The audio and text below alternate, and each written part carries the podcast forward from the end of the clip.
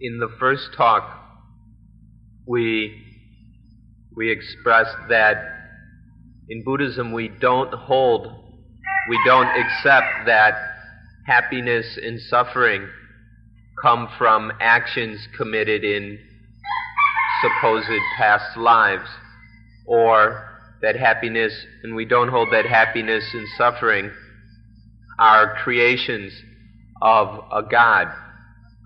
Rather, we hold that happiness and suffering depend on whether one acts correctly or incorrectly according to the law of paticca samuppada. And so today we will be talking about paticca samuppada or dependent origination. At this time, we'd like to take the opportunity to discuss a couple Pali terms.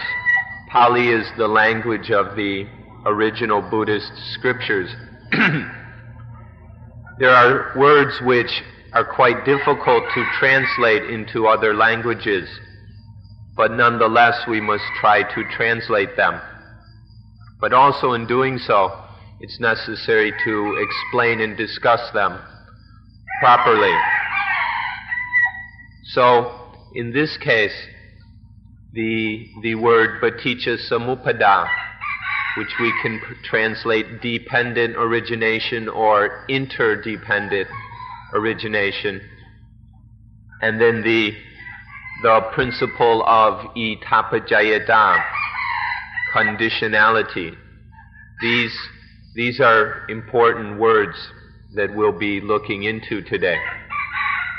If it's in a, if we're speaking in a general sense about all phenomena, whether mental or physical, animate or inanimate, having to do with human beings or not, we use the word itappajayata, conditionality.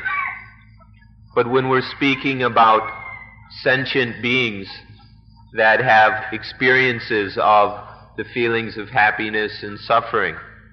Then we call it paticca samuppada, paticca samuppada, interdependent origination. So we have these two, it's the same principle, it's the same, the same law, but depending on how we're applying it or in what way we're seeing it, we either call it itappajayata, which is general regarding any, all things, the arising and manifestation of all things.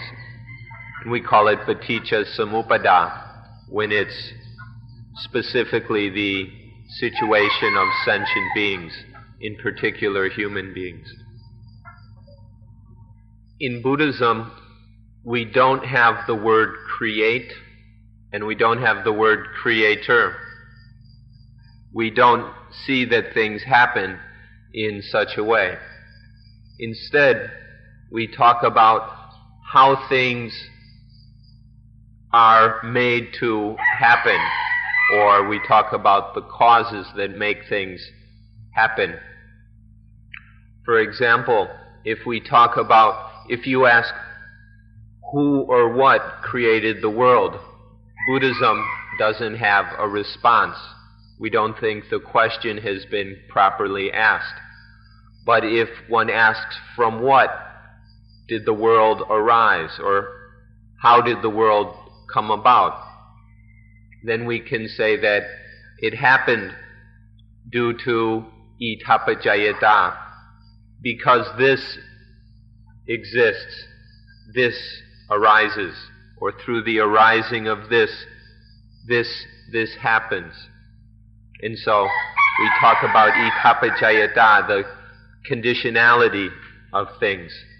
If you are, if you hold to the scientific theories that say something like the, the world, the earth, was a fragment of something that broke off the, from the sun, or somehow the earth was created by the sun or the influence of stellar gases or nebula or whatever.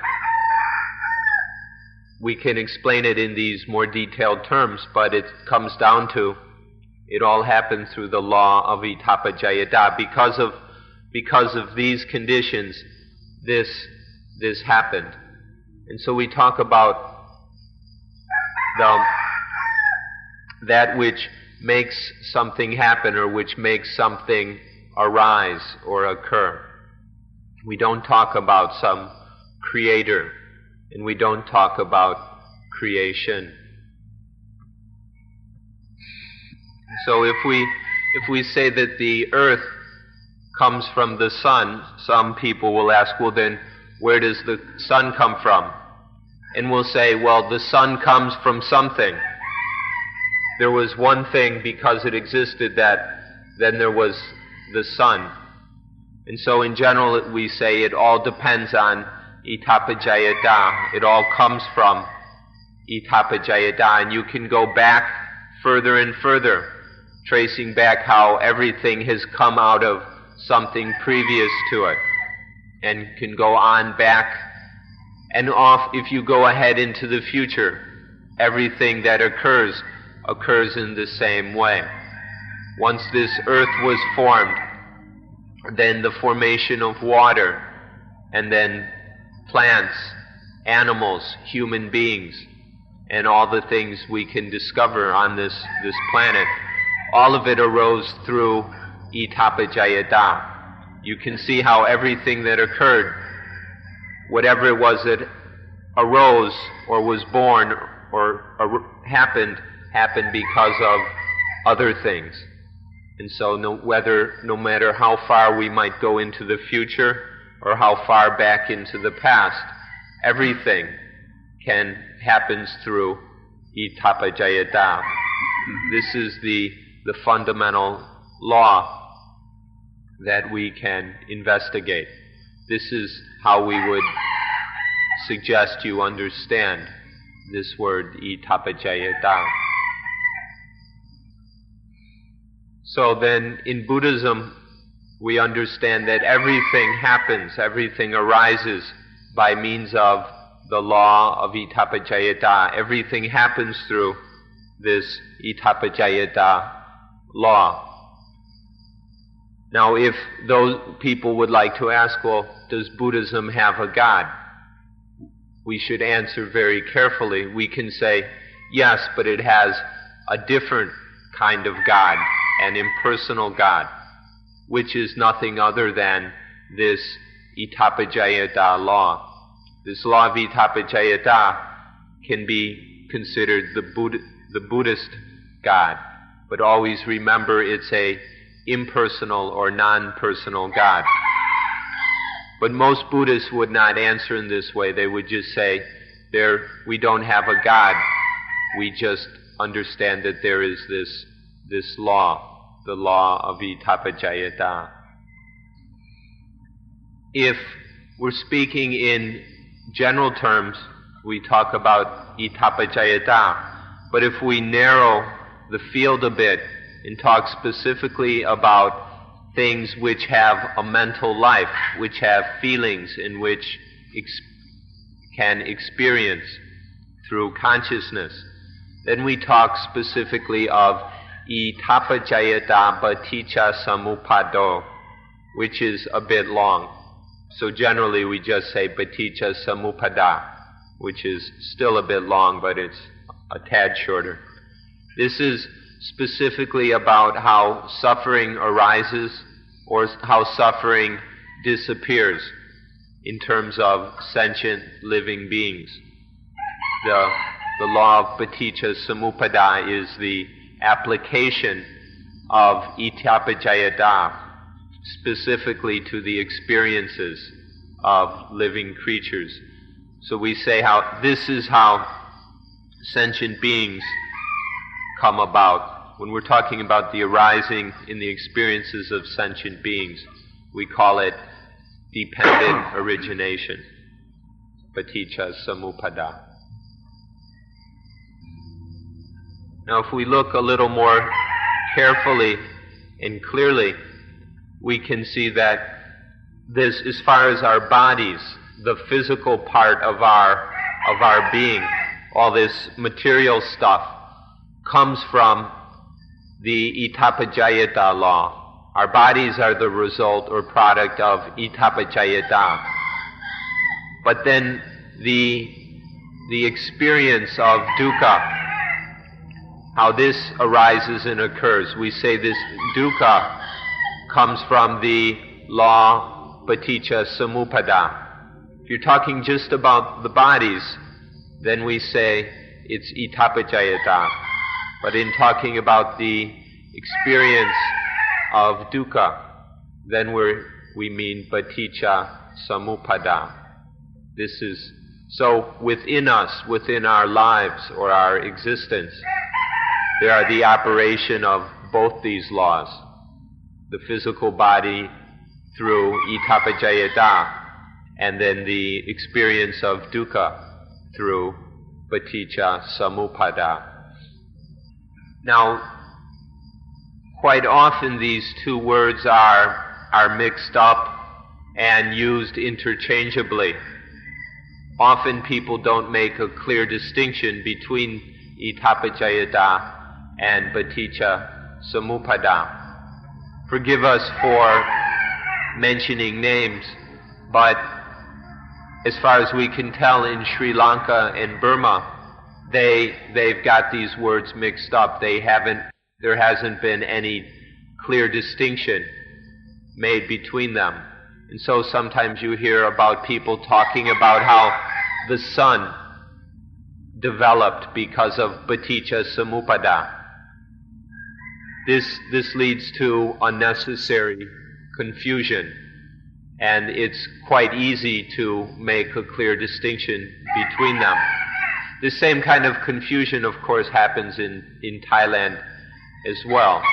And so, to make it easier for us to understand, why not settle on the following distinction when we're talking about anything, all kinds of things, when talking about things in general, whether physical or mental, human or non human, we talk about itapajayata, about the physical laws of nature. These all are part of itapajayata. But when specifically talking about sentient beings which have experiences, especially regarding dukkha, then it's paticca samuppada. We have this clear distinction, these words will not lead to confusion. And so then all of their bodies all the bodies of people and of animals and of plants, and then all the physical, material, inanimate things. All of these come from the law of Itapajayata. But then when it comes to experiences, to the feelings of happiness and of, of pain, of, of pleasure and, and pain, of happiness, joy, and dukkha. All of these come about through paticca samuppada. Whether human beings or animals, or even suppose that plants have enough consciousness and sensitivity to experience dukkha, then, then all of this would happen through paticca samuppada. So it's quite, quite simple and clear.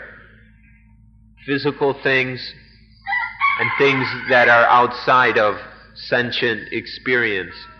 These are all itapajayata. But things that are sensible, that are experienceable, especially in the forms of, of dukkha in the absence of dukkha, this is happens through or is paticca samuppada. If we're even more specific, in how we talk about things.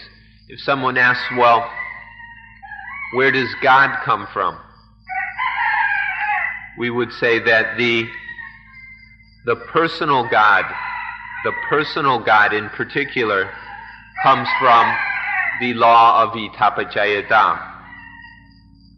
But with the exception of the, because with the exception of the impersonal God, everything comes about through Itapajayata. So even the personal God, comes about through itapajayata.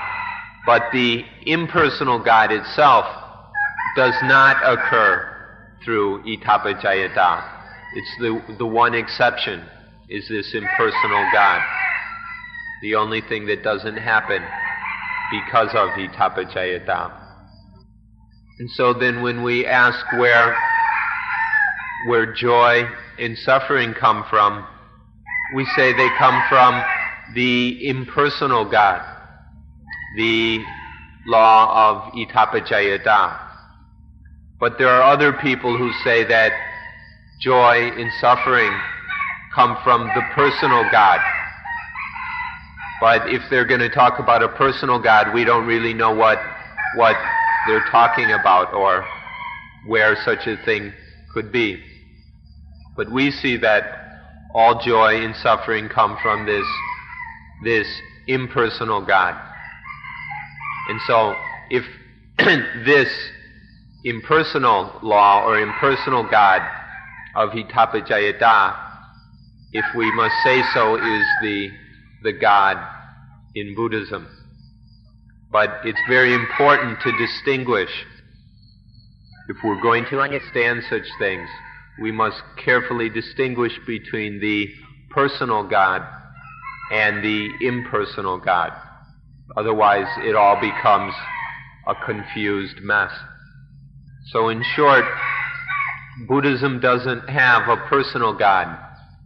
There is only the impersonal God of, of Itapajayata or Paticca Samuppada. if we understand this point, then we'll be able to continue.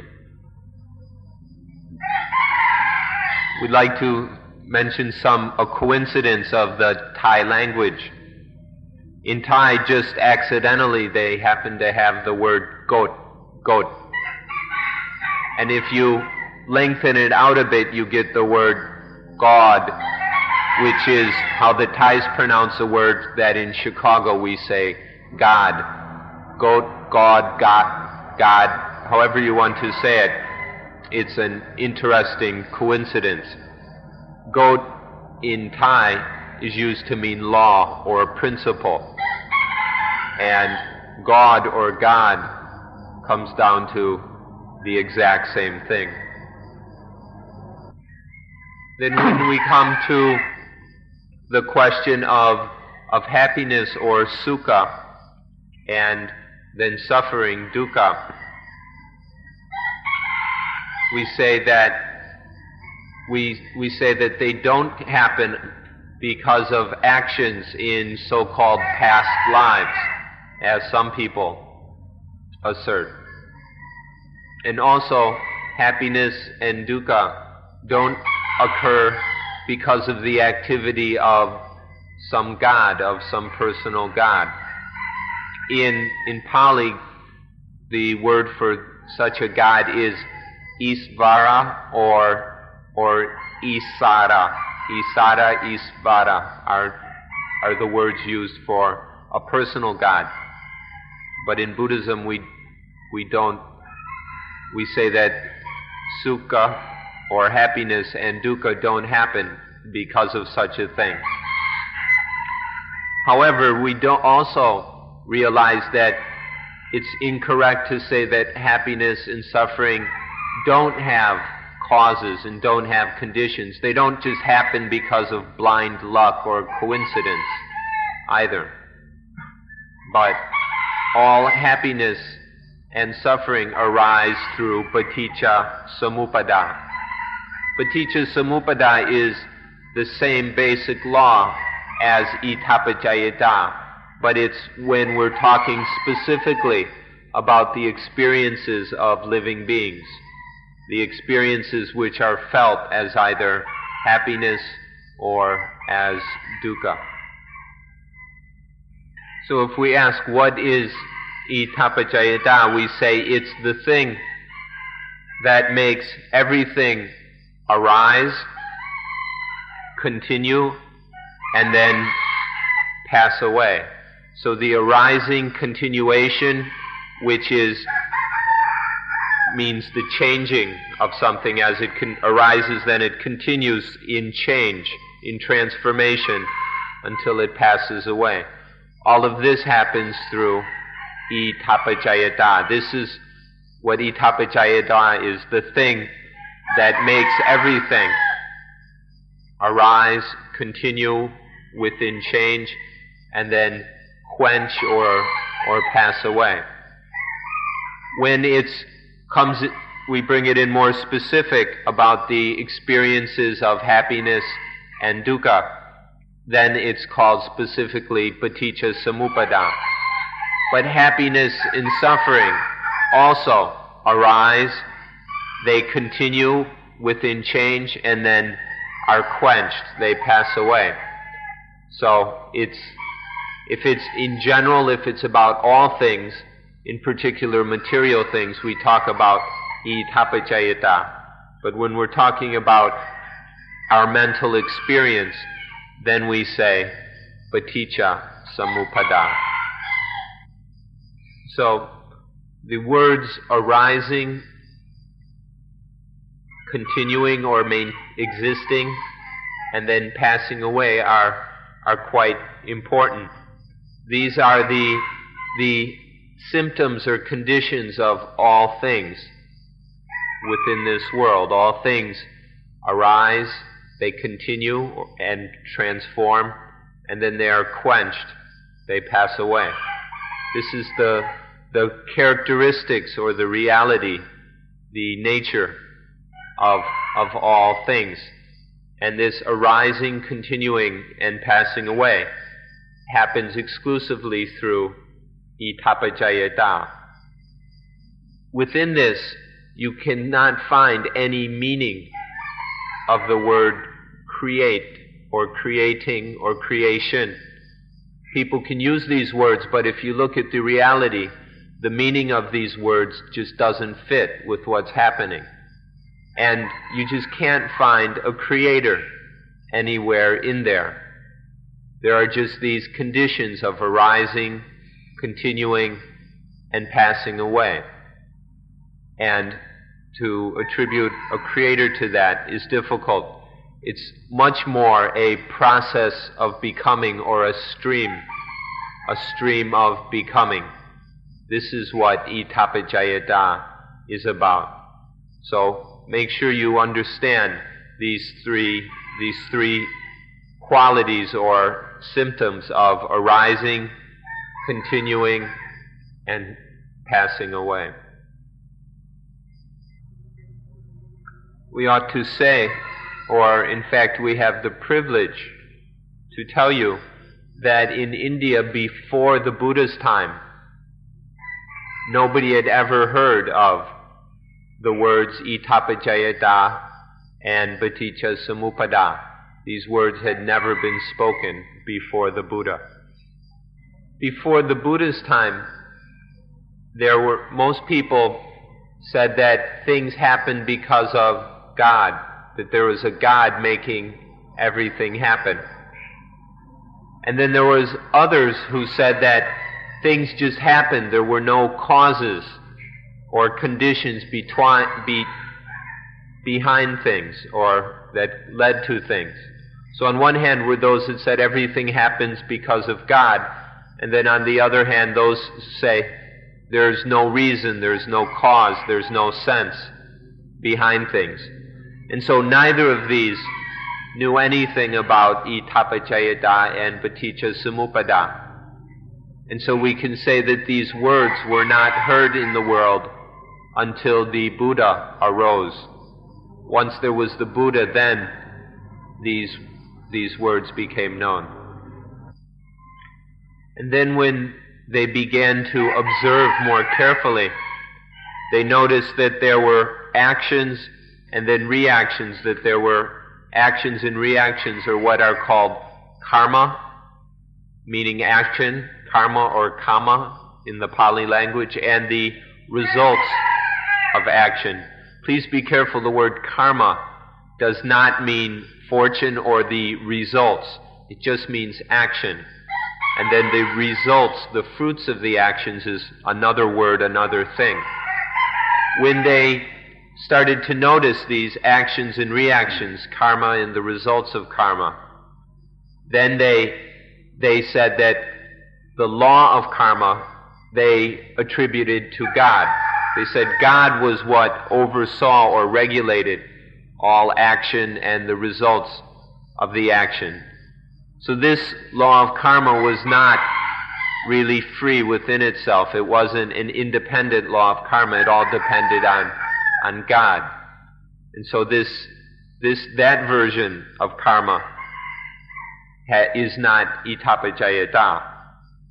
But if we, we understand karma, kamma, karma is the Sanskrit pronunciation, kamma, the Pali pronunciation. If we see that karma is just actions and then reactions, actions and reactions. Because of this, there's this. Because of this, there's this. Because of this, there's this. Going on continually and an endless flow and process. If we see karma in this way, then this law of karma is the same as itapajayata. Now, when we suggest or present this understanding of Hitapajayata. There are certain people who speak a bit unfairly, untruthfully, and take advantage of the situation. They come and say that this law, Itapajayata, was created by God. There are those who affirm and insist that God created itapajayata. But we say, no, no, it's not like that at all. It's through itapajayata that there is a personal God. And then we argue back and forth and get in fights and, and try and kill each other because of points like this. We don't suggest that it need go that far. Just look for yourself. Which way is it? Is there a personal God that creates Itapajayata? Or does Itapajayata create the personal God? If you look into this for yourself and only deal with what you can verify in your own experience instead of mere speculation and, and runaway philosophy, then you'll, you'll see which one of these two positions is verifiable and which is just just belief and opinion. God is merely a concept in the human mind. Way back when the primitive people, looking around them, attributed what happened to some holy power, some, some, un, some mysterious force. They called this, this God. But what they, this God is merely a concept arising in the mind of human beings at a certain stage in their evolution. And so you can see quite obviously that God comes from the law of Itapajayata. There were certain causes that led to this, this concept. And so this makes it quite apparent where, where God comes from, and that everything comes from itapajayata. So, within human beings, way back in their evolution, there came a time when human beings developed to the point where they, they saw that in all things there is a, a kind of consciousness, some, some form of mind. And then they held that the very important power that controlled all these this consciousness or these these or this in this belief is what we now call animism.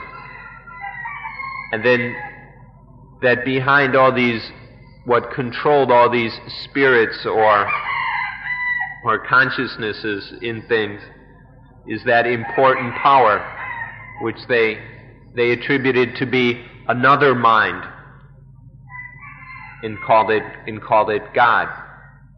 This concept of God arose from Itapajayata. So in, in Buddhism, we hold that everything, including God, comes from the law, itapajayata. Now, of course, you are completely free to agree or disagree, to think about this yourself, investigate it yourself, and come to your own conclusions. But this is just what Buddhism believes. This is what Buddhism holds that everything comes from the law. Even God follows from, comes about by means of this law, the law idappaccayata. So now let's take a look at ourselves. Look at human beings, especially the individual human being that each of us are. We look at ourselves, we can see that the, the concept of self, the concept of soul, also arises through idappaccayata.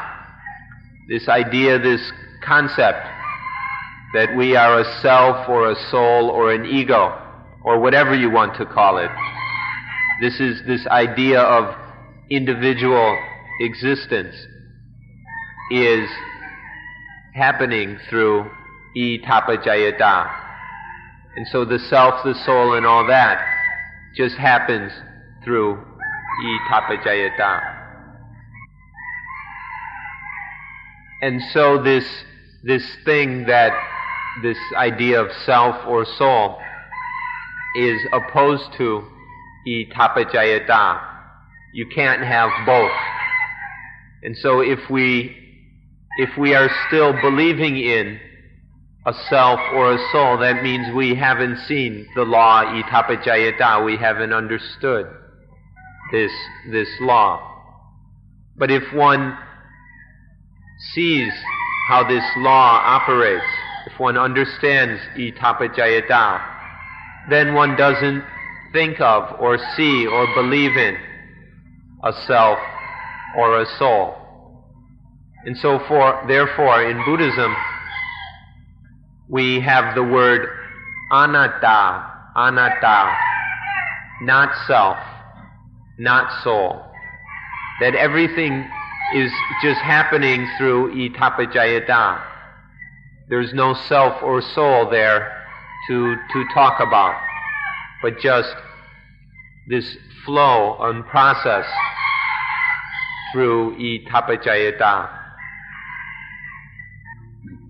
And in Buddhism, we have a special word for this, con- for the condition of not knowing, not understanding idappaccayata.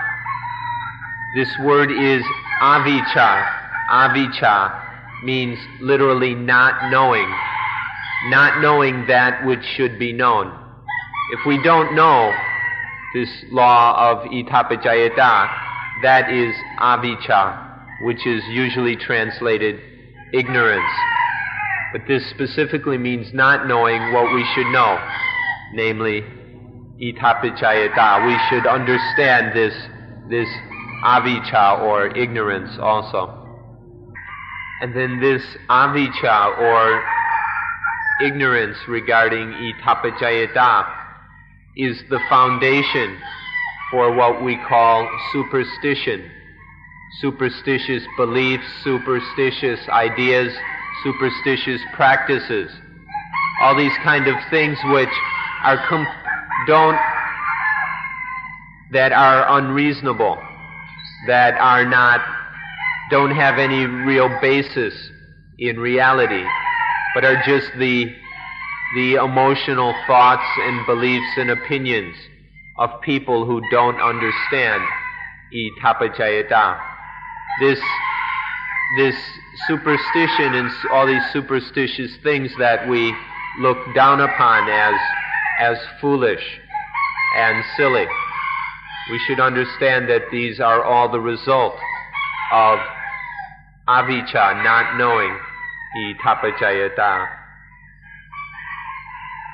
So the people long ago in the forests and caves, they they they thought or understood that there were spirits in everything, in the rocks, in the trees, in the rivers, the sun, the moon, the stars. They saw spirits or angels or whatever in all these things.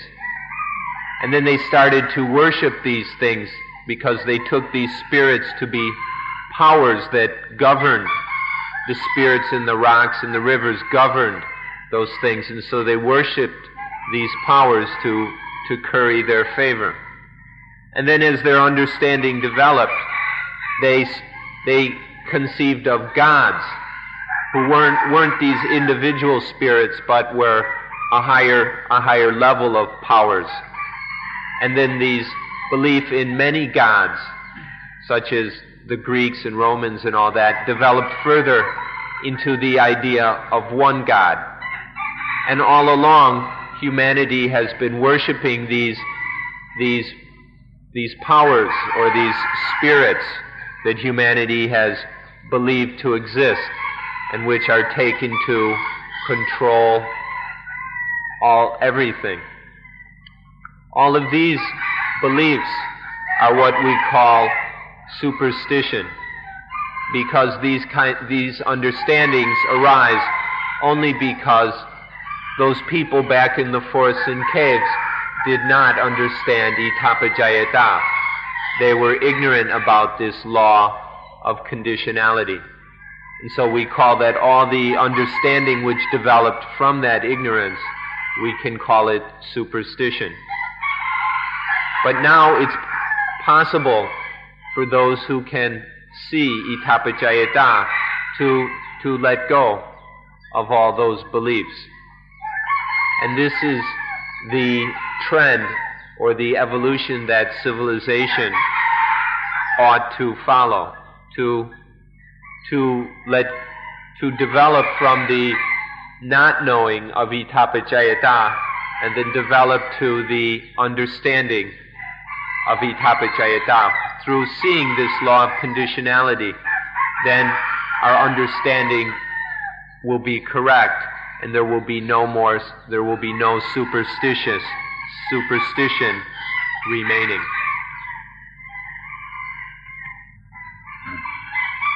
And so, so then we have what in Thai is called saksit, which we can translate as sacred or sacred things. When people didn't understand idappaccayata, then they would they would have well no matter what people would have some idea of that which is sacred or the most sacred thing. Those who didn't know idappaccayata would would consider whatever they saw to be the cause of things or the creator of things or the the big power in things. They, that's what they would take to be the, the most sacred. In Buddhism, the only thing that is sacred is the law idappaccayata. We don't see anything sacred about trees or, or rocks and things like that. But people who are very foolish and have no understanding of idappaccayata will they'll they'll consider there to be sacred trees, sacred mountains, sacred even sacred monkeys, sacred elephants. Everything becomes sacred and they worship all these things. This is through through ignorance uh, regarding idappaccayata. But once we see that, see and know idappaccayata, then that is understood as the only truly sacred thing. But not knowing this leads to all these superstitious beliefs, considering all these, these just ordinary things as sacred. And this is the penalty of not knowing Idappaccayata.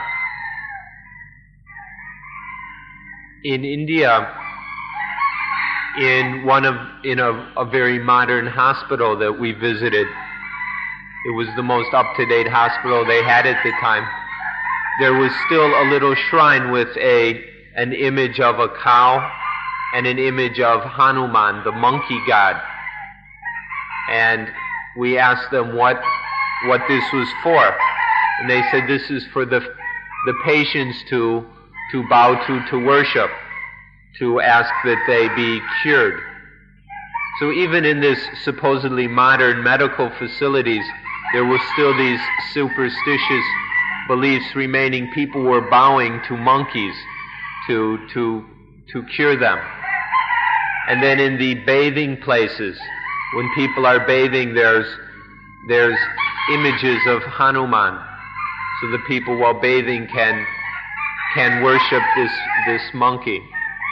So these are just a, some examples of how these kind of beliefs linger in a supposedly developed and modern world.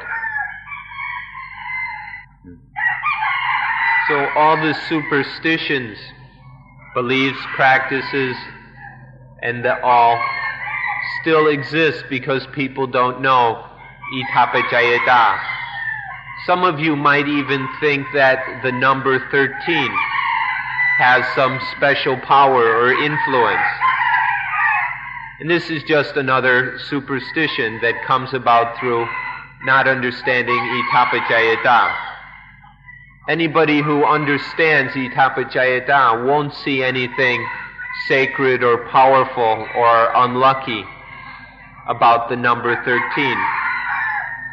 But the fact is, even in this supposedly modern world, even supposedly educated and intelligent people still cling to a lot of superstitions.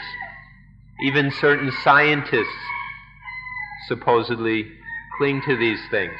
And this is because of still not understanding Idappaccayata. And so in the world we still have this kind of competition between the understanding of Idappaccayata and superstitious beliefs. It's kind of funny that with all our education, we've still got all these superstitions. So superstition has existed in the world for tens of thousands or maybe even hundred thousands of years, going way back to those people in the forests and caves who didn't understand Idappaccayata and so developed superstitious beliefs. And these have been passed along and developed and changed until there are still a great deal of superstitions in the world. For example, why is it necessary to break a bottle of champagne when launching a new ship?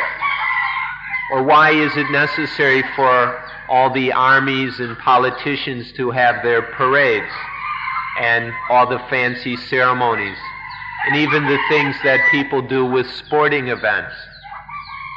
Because of fear. Because of fear, people are clinging to these superstitious beliefs, looking for some, some security.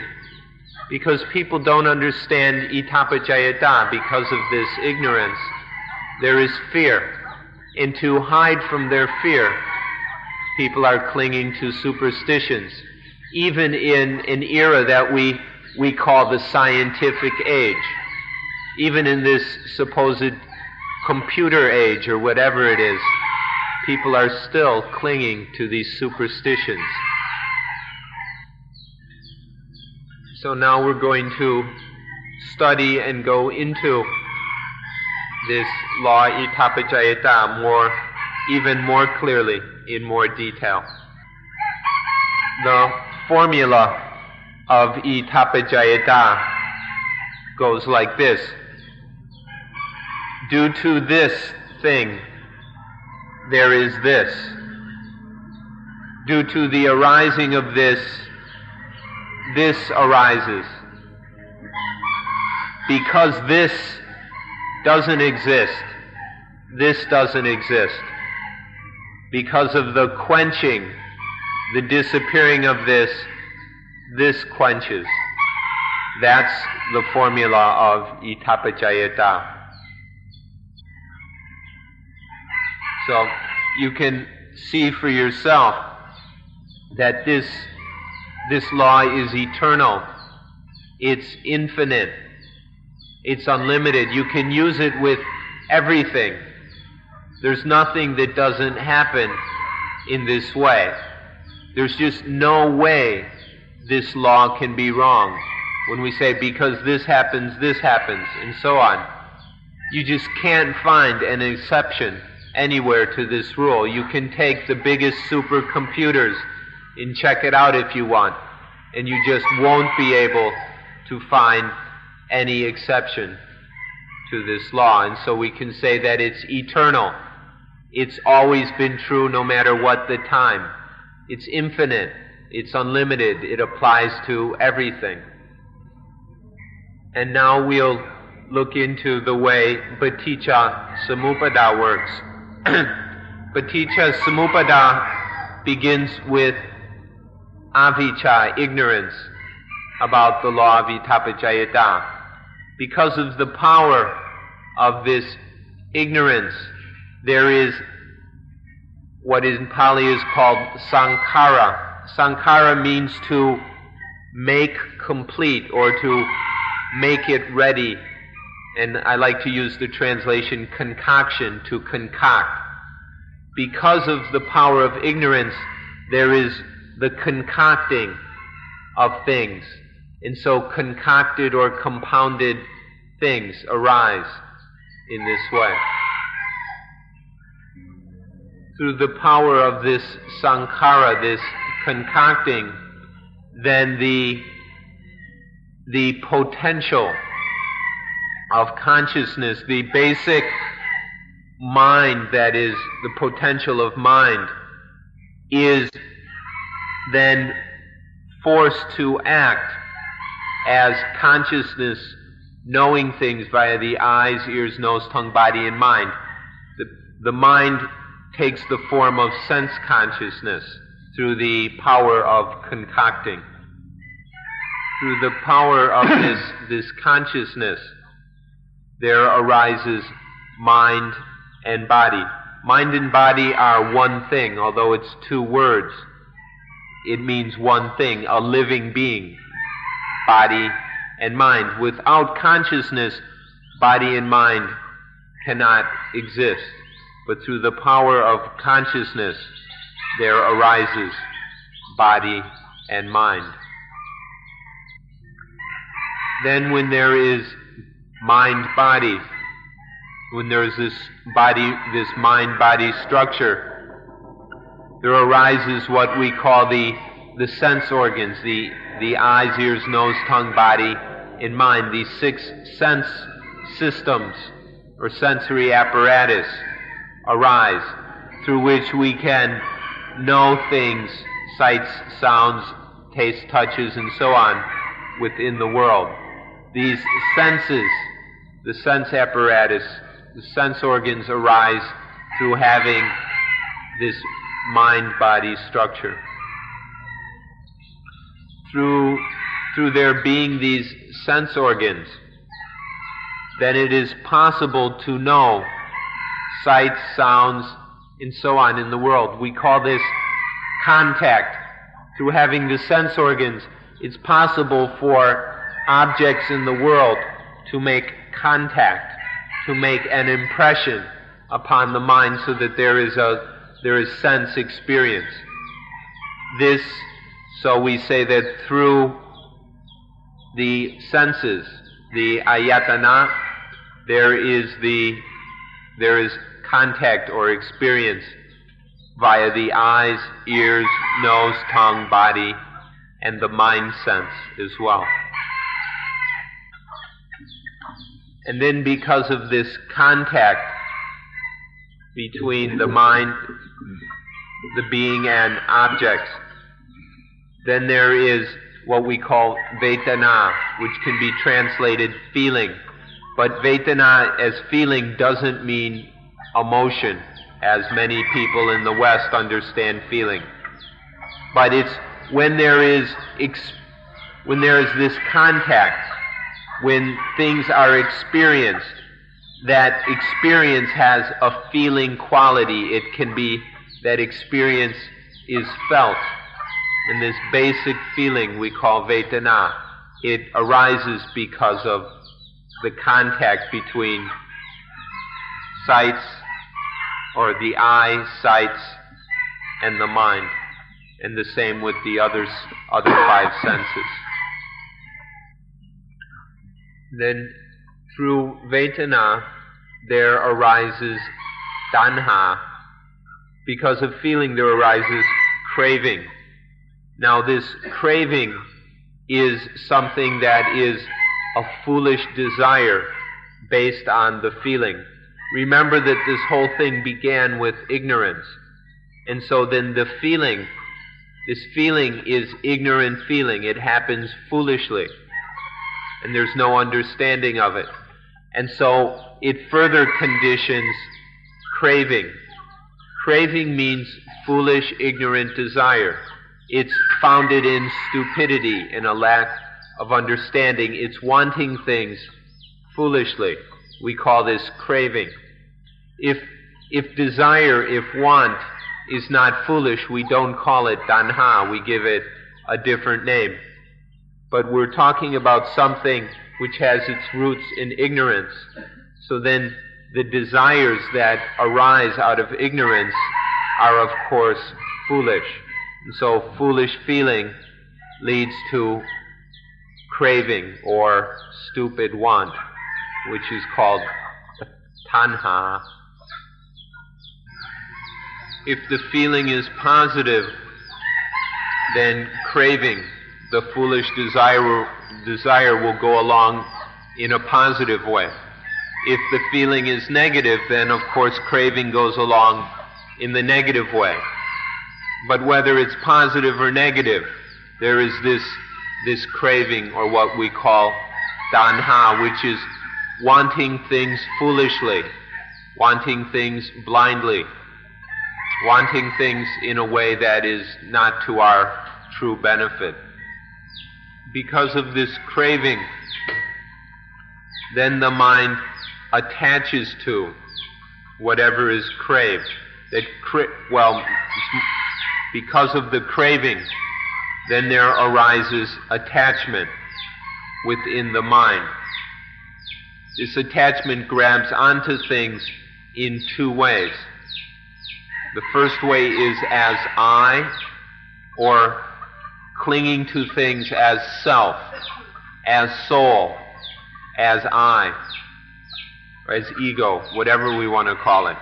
The second aspect of attachment is attaching or grasping to things as belonging to the self, as associated with the soul, or as mine.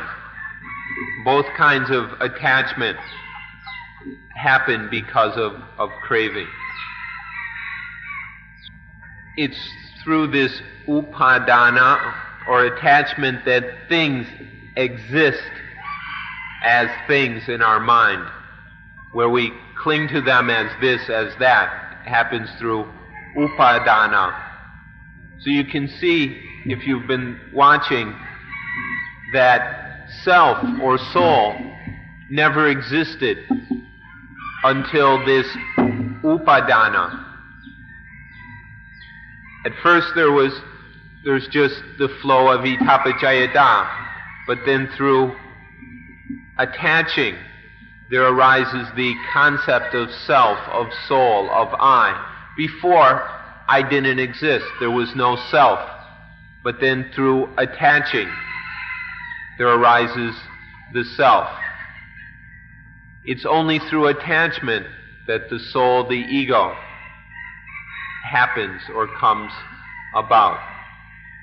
And so, through, because of tanha craving, there is upadana, attachment.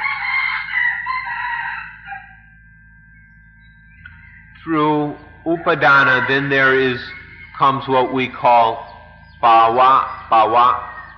I sometimes have to say it short, bhava, or existence. When there is attaching to something, when there is attachment, then there is the existence of something and this we call bhava. When there is bhava, then there is what we call jati. When there is this existence then there is birth. What this means is that that sense of I or self has grown and developed until it's born complete as a complete and full sense of ego, of I, this big fat I that dominates the mind and all actions. I am. And with it, everything that is mind, mind, mind, mind. So, it starts as just upadana, a sense of I and mine. But then that grows until it's so big that it's something is born, I. I am then born and the mind is dominated by this ego and the this that which belongs to ego. Or we can call mygo or whatever. So there are these three three stages to see more carefully. There's upadana, between upadana bhava and jati. An easy way to understand how they develop is to compare it with the development of the human fetus. Begins with conception. The sperm fertilizes the egg this conception is like upadana, attachment. And then the, from conception, the embryo develops into a fetus. And this developing fetus in the uterus is the same as bhava. It's existing now and it's, be, it's growing, becoming, until it's complete. The ego is complete, and then it is born. The, the fetus, when it's mature, is born. And so, with the ego, has been conceived, it develops, and then is born as I am and mind, mind, mind. So, this is how there is upadana bhava jati. This, this jati is a spiritual kind of birth. We're not ca- talking about the physical birth, which happens just once in a lifetime. This spiritual birth happens every time there is craving. If there is craving, this birth of the I, the ego, is, is certain. This can happen many times in a day, ten, dozens of times, maybe even a hundred times if, if we've got a lot of craving. Every time there is craving, there will be this birth.